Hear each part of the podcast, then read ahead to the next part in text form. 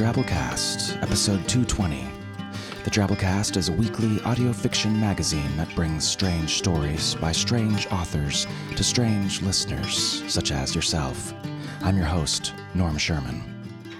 You'll have to excuse me if my voice sounds a little stuffy this week.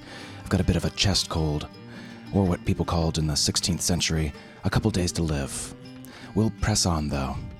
Again, this week we're brought to you by J.R. Hamantaschen's anthology of dark fiction, You Shall Never Know Security. I interviewed JR about the anthology earlier this week. Thought I'd play a chunk of it here on the show to give you listeners a feel for it. I think any writers and readers of weird, dark fiction out there should find it interesting. Or if you'd rather just skip forward to this week's three story trifecta special, just click forward to the next chapter in your player. So I'm Yeah. speaking here to author uh, J.R. Hamantaschen about his uh, new anthology that just came out, You Shall Never Know Security. We've been uh, pimping out here on the podcast, on the Drabblecast. Um, I'm going to ask him a couple questions about the uh, the anthology and uh, give you guys a, a better idea of what's going on with this this wonderful dark fiction here. Yeah, I've read the thing. Yeah. It's it's great.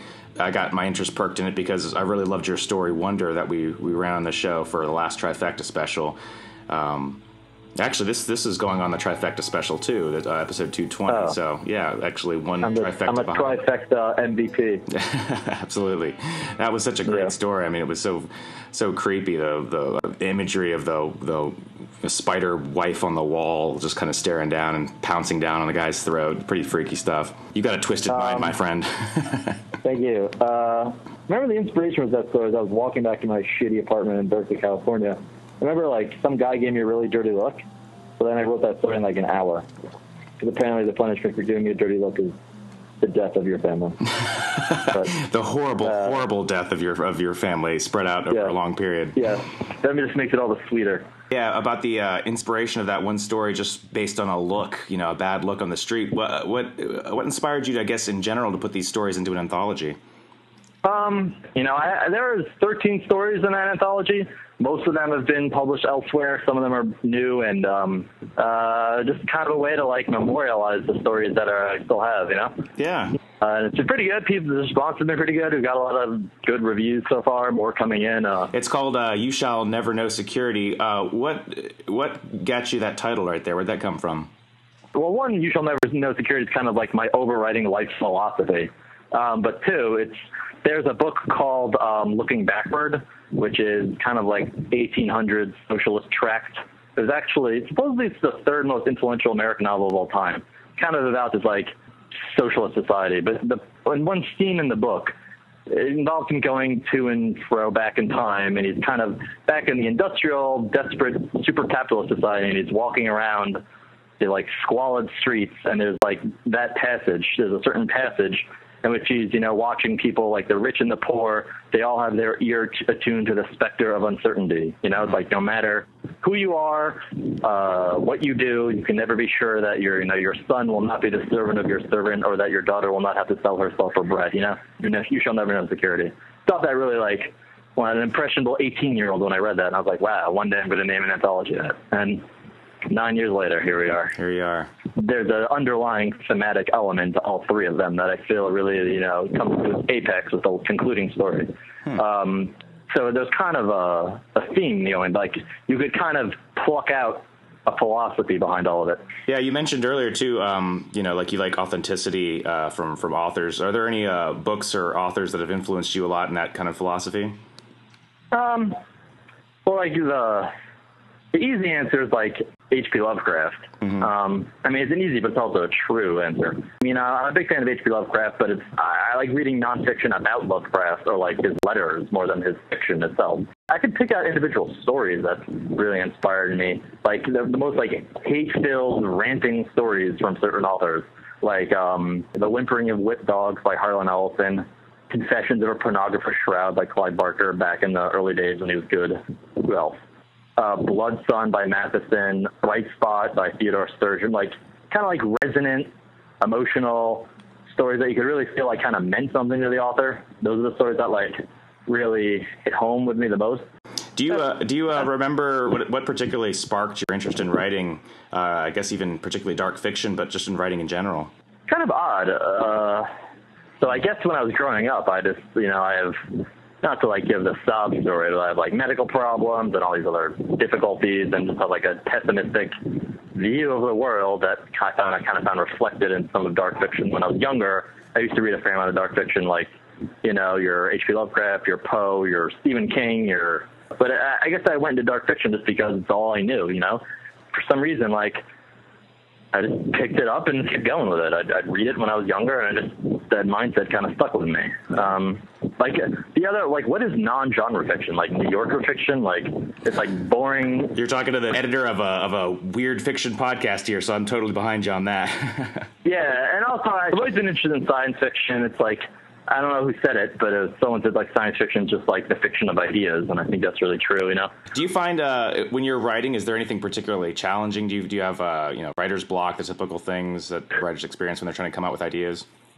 Um, there's an author named Ted Klein who I really like a lot, and he wrote like what did he write? One book, four novellas maybe, and then like a bunch of short stories. And he'd always say like he hates writing. He's really good at it, but he's like hates it. Hmm. And I have something of a similarity with him in that, like, a great difficulty. I wouldn't say it's writer's block, but just like, I always wanted the story to be so perfect that I have, I have difficulty actually implementing it because I'm like, oh, this isn't going to be perfect. There's going to be something wrong with it. You know, they always say endings are the hardest part, you know? Mm-hmm. Um, actually, one thing I'm proud about is I'm proud of these 13 stories. I don't think there's an ending, an ending in there I don't like. Um, but yeah, I have a bunch of stories where it's like I'm halfway through and I'm like, I don't know how this is going. So yeah, yeah. You know, a lot yeah. of the stories, the ending has kind of a. Um, I don't want to say like a hook. It's definitely not always a twist, but uh, it's like a, a, powerful last line. You know.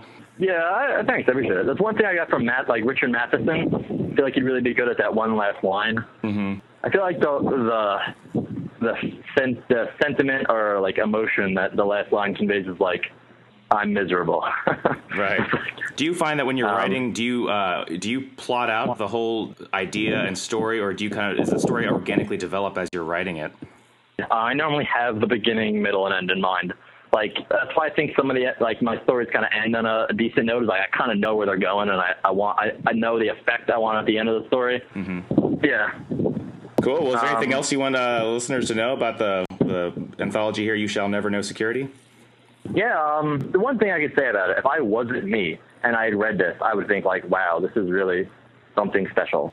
I it would get me reading dark fiction again, just because I mean these stories I, I would describe them. I think they're emotionally resonant. I think they're they spark you know ideas. They spark self reflection. I just think they're really interesting, good stories. Um, I think people think so also. Yeah. You know, well, we hope we can do that. I think it's uh, it's, it's got the Drabblecast stamp of approval. You folks should uh, head out to Amazon.com. Check out "You Shall Never Know Security" by J.R. Hamantaschen.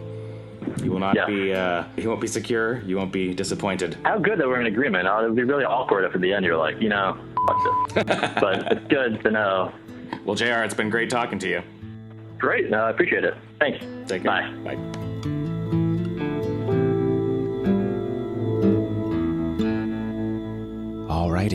On to this week's showcase of stories. This week, Trifecta 18. Trifectas are specials we run every now and then that feature three different stories by three different authors, read by three different storytellers, unique in and of themselves, but also based around some theme. The theme of this trifecta? Getting the boot, stories of rejection and elimination. Lots of things get the boot in my book. Licorice jelly beans, because they taste like chewy farts. Pluto, because it was recently discovered that it's not actually a dog. And Quasimodo, because imitation Modo just isn't classy. First off, we bring you an action packed story by Richard Weems called Bad Habit. Mr. Weems wanted to be a child actor, but when he hit 40, he realized he had to finally give that dream the boot. His works appeared in Necrotic Tissue, Everyday Fiction, and other print and online venues. So without further ado, we bring you Bad Habit by Richard Weems.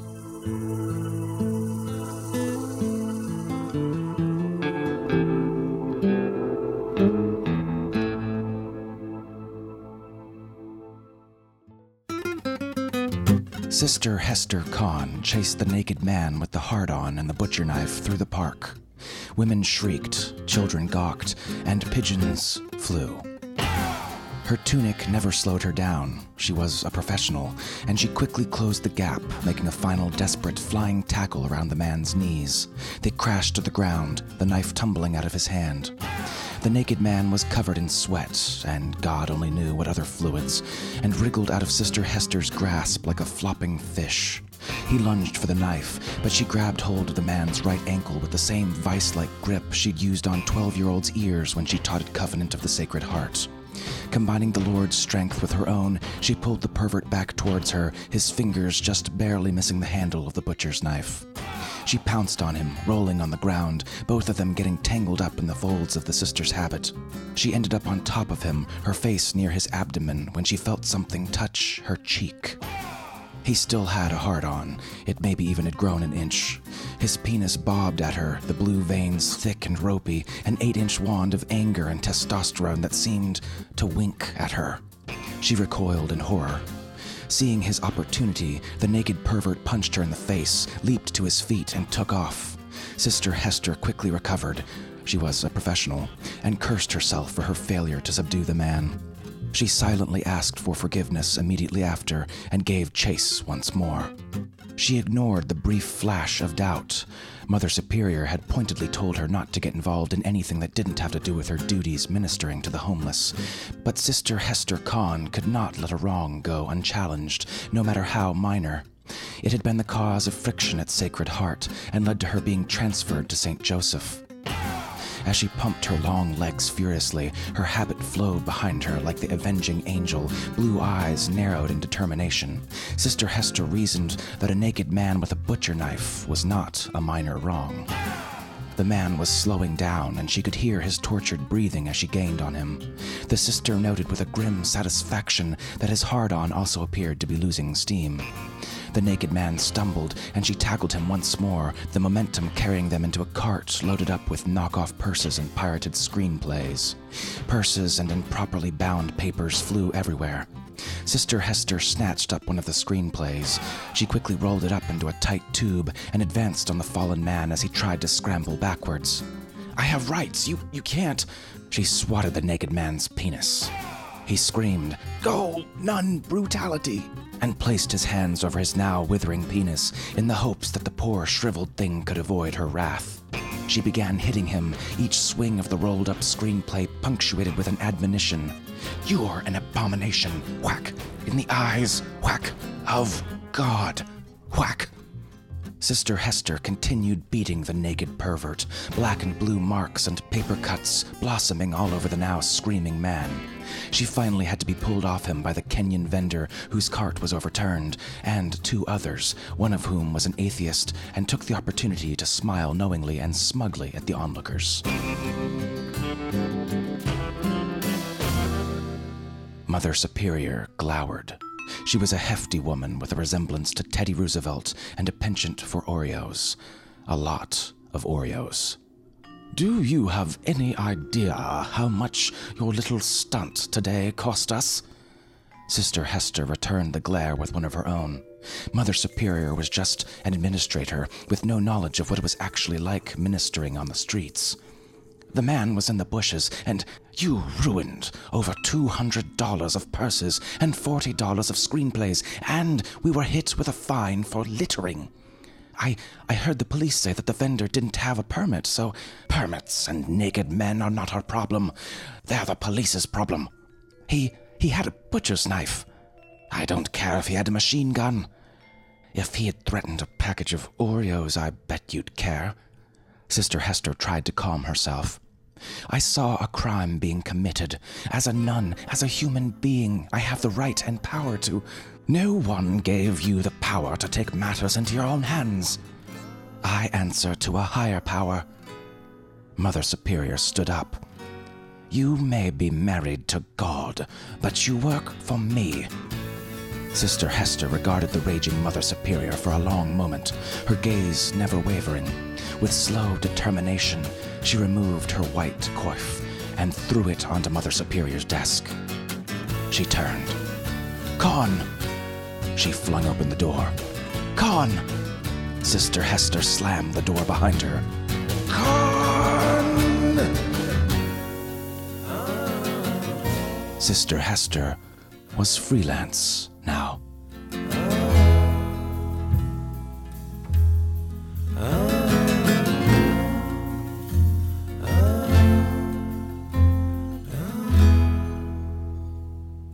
Our next story is called Tags, and it comes to us from Andrew Gudgel.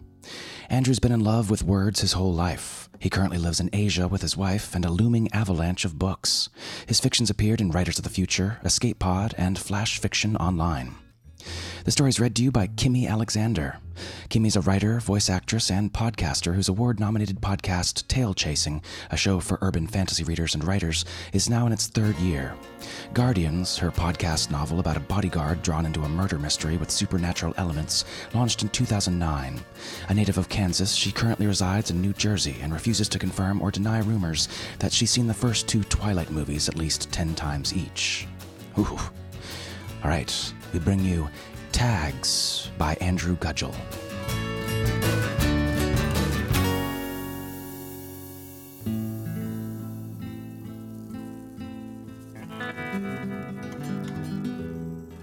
Denny went 3 minutes 32 seconds before she couldn't take it anymore, Mel said, staring at me.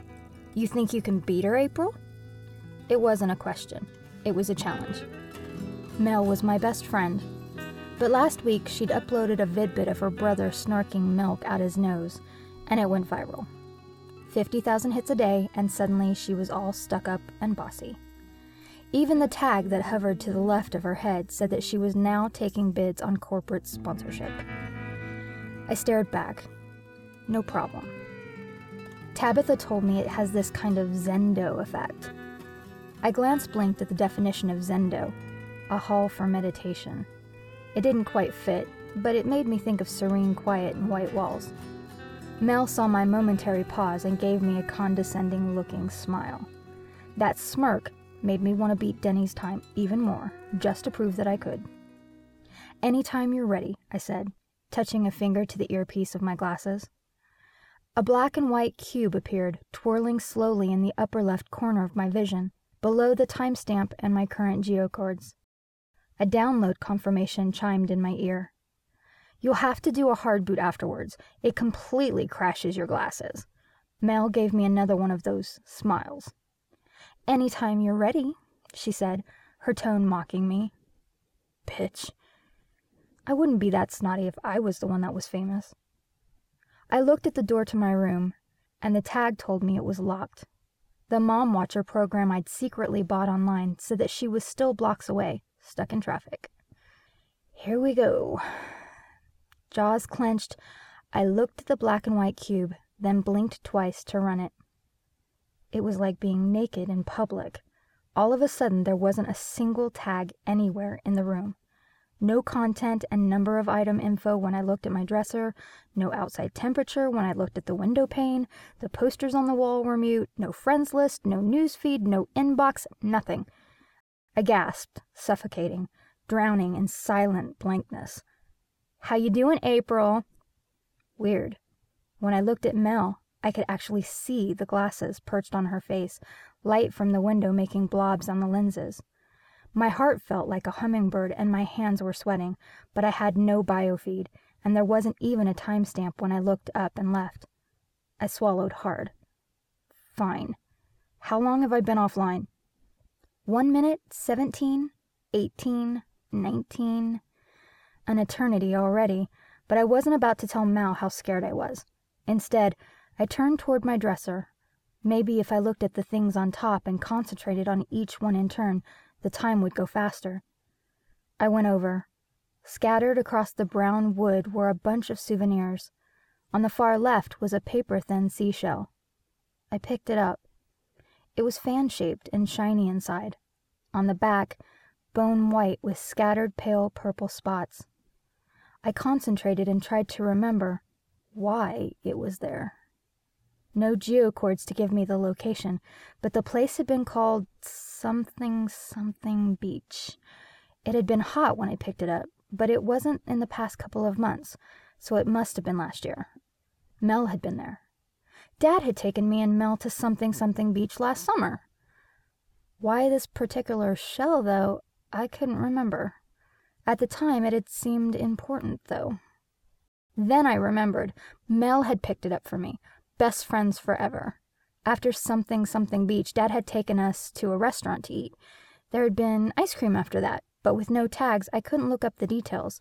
The beach name, the restaurant, the flavor of the ice cream, and I couldn't remember on my own.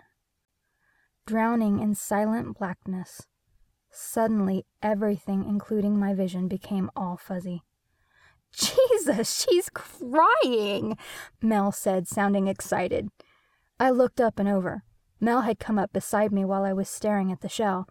Her head was tilted slightly, the way she did whenever she was recording. My heart stopped. You're live feeding me? I whispered. Mel laughed. Do you all see this? Those are tears running down her face. She was talking to someone else, and in a flash I realized who her new audience. She had been recording me the whole time, and I hadn't known because my glasses were down. Anger exploded inside me. I slashed at her face with my clawed fingers, trying to hook her glasses off. She hit me back, but I managed to slap her hard enough to knock her glasses off and onto the floor. There was more fighting and a lot of shouting, and in the end, Mel picked up her glasses and went home, saying that she didn't ever want to see me again. She didn't hang out with crybaby losers who'd never be famous. As soon as she was gone, I sat on my bed and hard booted my glasses. The world came back like it had been before timestamp, geocords. The dresser told me a bunch of stuff I really didn't care about. So did the window pane. My inbox pinged with a stream of messages, ten times more than I normally got, mostly from people I didn't know. Instead of answering, I wipe half dried tears from my cheeks and deleted Mel from my friend list forever. On the carpet lay a dozen or so eggshell fragments, mottled white and purple. One of us must have stepped on the seashell while we fought. I scraped the pieces up off the carpet, but when I looked at them, they told me nothing.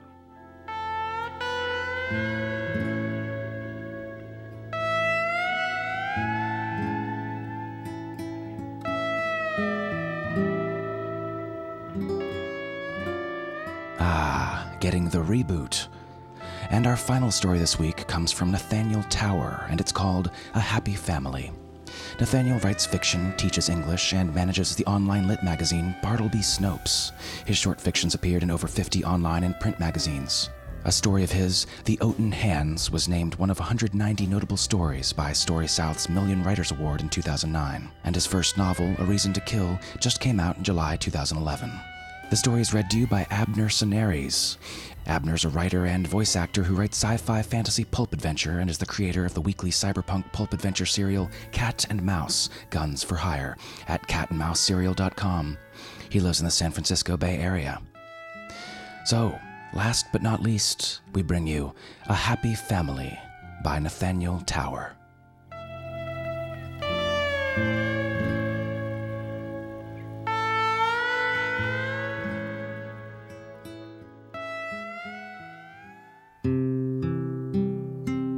After 36 hours of labor, my wife gave birth to a boot. It was brown leather, size 6.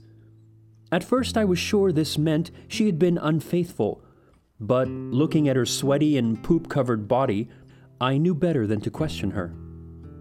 So I asked the doctor privately if we could do a paternity test. He made the mistake of announcing the results in front of my wife. Sure enough, the boot was mine. Congratulations, the doctor said. Why didn't you think it was yours? My wife asked. I told her that no one in my family had ever fathered a boot before. You can't be sure of that. She was right. I couldn't be. You could be a little sympathetic, you know. I did just give birth to a boot. She said it with that wet dog post labor look. Come on, it's made of flexible leather. It's not like it had spurs, I retorted, instantly knowing my words were both a triumph and a mistake. I quickly changed the subject by asking the doctor if the boot would grow. It was too small to fit either of us. He said he didn't see why not. We took the boot home the same day, buckling it carefully into the car seat even though it didn't fit properly. We waited on naming it. We had names picked out Isabella for a girl and Noah for a boy. Both names were my wife's choice. I wanted Hansel or Gretel. She thought those were stupid names. Neither of her names seemed fitting for the boot. She said that it didn't look like an Isabella or a Noah. I said she just wanted to save those names for a more human looking baby. How did the doctor not know we were having a boot? I asked as we set the boot into the crib. My wife blamed me at first. This is because you made me eat all that red meat. It's probably because of all those damn vegetables you ate. I'm surprised the kid wasn't a celery stalk. That would have been better than a boot, she muttered. I felt a bit bad that she said that right in front of the boot. I shooed her out of the room to give the boot some rest. On the way out, I couldn't help but think that the custard walls clashed with its skin. After a long talk in the other room, we decided to love the boot as we would any other child. Then I realized that we had forgotten to turn the baby monitor on. I rushed into the nursery to check on the boot. It was a little stiff when I arrived, but it seemed just as alive as it had been before. As all new parents do, we proudly sent out photos of everything our little boot did. Some people had the nerve to ask for their shower gifts back. I wanted to tell them to go to hell, but my wife said we couldn't, just in case we didn't have a boot next time around. I told her I wanted another boot. After all, what the hell was the point of having one? You couldn't wear it, and you sure couldn't sell it. It was nothing more than a decoration. We could fill it with soil and put a flower in it, I told her one day while we were changing the boot. It's our child you're talking about. I could tell she meant business, but I figured she would be closer to it since she had carried it in her belly for nine months. For the next few weeks, it was nice because the boot was so quiet. It barely made a noise and required almost no changing at all. We found our lives a lot more manageable than all our friends and relatives had warned us it would be. But then we started to think that maybe all that silence wasn't good, that our boot wasn't developing like a normal baby should. We called the doctor, but he didn't really know what to say. He seemed surprised that we had kept the thing. Were we supposed to put it up for adoption? We decided that the boot would be better off if we picked a gender and gave it a name. Eventually, we called it Sam because we weren't quite sure if it was a boy or a girl. We thought it would be best if the boot decided when it got older. After a year, the boot still wasn't talking or walking, and it wasn't eating very much. It didn't respond to Sam, so we tried Noah, Isabella, and Hansel, but it didn't seem to like any of those names either. I think he's depressed, my wife said, convinced the boot was a boy. Well, what are we going to do? We can't very well take him to a therapist, I replied, conceding the gender of the boot. Maybe we should make a sibling for him, she said with a seductive smile. That night, we tried our best to make a sibling for the boot. Not knowing much about making shoes, we just did what came naturally. A month later, my wife showed me the positive pregnancy test. We went and showed it to the boot, but he just sat in his crib and stared. We figured he just didn't quite understand what we were driving at, but we went ahead with our plans. All of the doctor's visits went well, and even though we were supposed to be hoping for a boot, I could tell that my wife secretly wanted a little girl she could call Isabella. I thought she was being selfish, that we needed to hope for the best for our firstborn, but I knew better than to say such things, especially after last time. When the ninth month rolled around, my wife went into labor. We packed up the car with all the necessities, strapped our little boot into the car seat, and sped off to the hospital. The labor was much more strenuous this time around, and the doctor finally said that my wife needed a C section. We had both been hoping for a natural childbirth, but the doctor insisted. The next hour was quite intense, but the doctors successfully delivered our second born. My wife fainted when she saw it, but I beamed with pride. It was beautiful. The boot finally seemed happy when we introduced it to its new baby brother. a healthy size 6 foot. I was happy too, until they ran away together.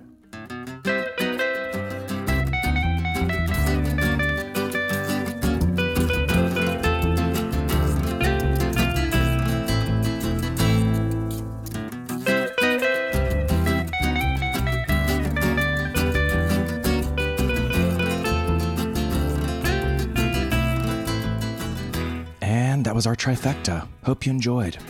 From nun vigilantes beating down nude hooligans to a developmentally delayed boot named Sam. Only on the Drabblecast, folks. Only on the Drabblecast. If you enjoy what we do here each week on the podcast, you can not only show us, but you can help us do it better by making a donation. You are no doubt aware that we rely on the support of listeners such as yourself to pay authors for their work, amongst other production costs. Hit up drabblecast.org and click any of our donation options. We really do appreciate it, folks. All right, so each week we pick a favorite 100 character story from the 100 character stories section in our discussion forums and post it up on Twitter as the weekly winner. This week's winner was Strawman, with this one right here. We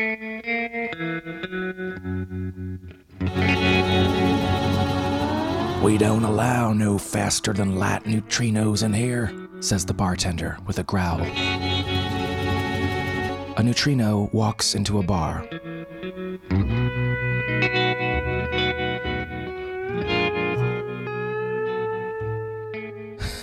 Nice one. Try writing one yourself. 100 characters exactly, not counting spaces. Post it in the Twitvic Twabble section in our discussion forums, linked off drabblecast.org. If you're not following us on Twitter, follow us at the Drabblecast. Alrighty, folks, that's our show. Remember, it's produced with a Creative Commons Attribution Non Commercial No Derivatives license, which means don't change or sell it, but feel free to share it all you like. Special thanks this week's awesome episode artist, Liz Pennies. Liz has been writing and illustrating since she was capable of holding a crayon. In addition to a growing collection of short stories and articles, she's currently in the process of serializing her novel on a blog that can be found at puertatempus.blogspot.com. Currently, she's made the move back to academia to earn her BA in English in hopes to refine her skills as a writer and expand her network. Appreciate it, Liz. Good luck. All right, weirdos, we'll see you next week. Until then, I'm Norm Sherman, reminding you that you could be a little sympathetic, you know.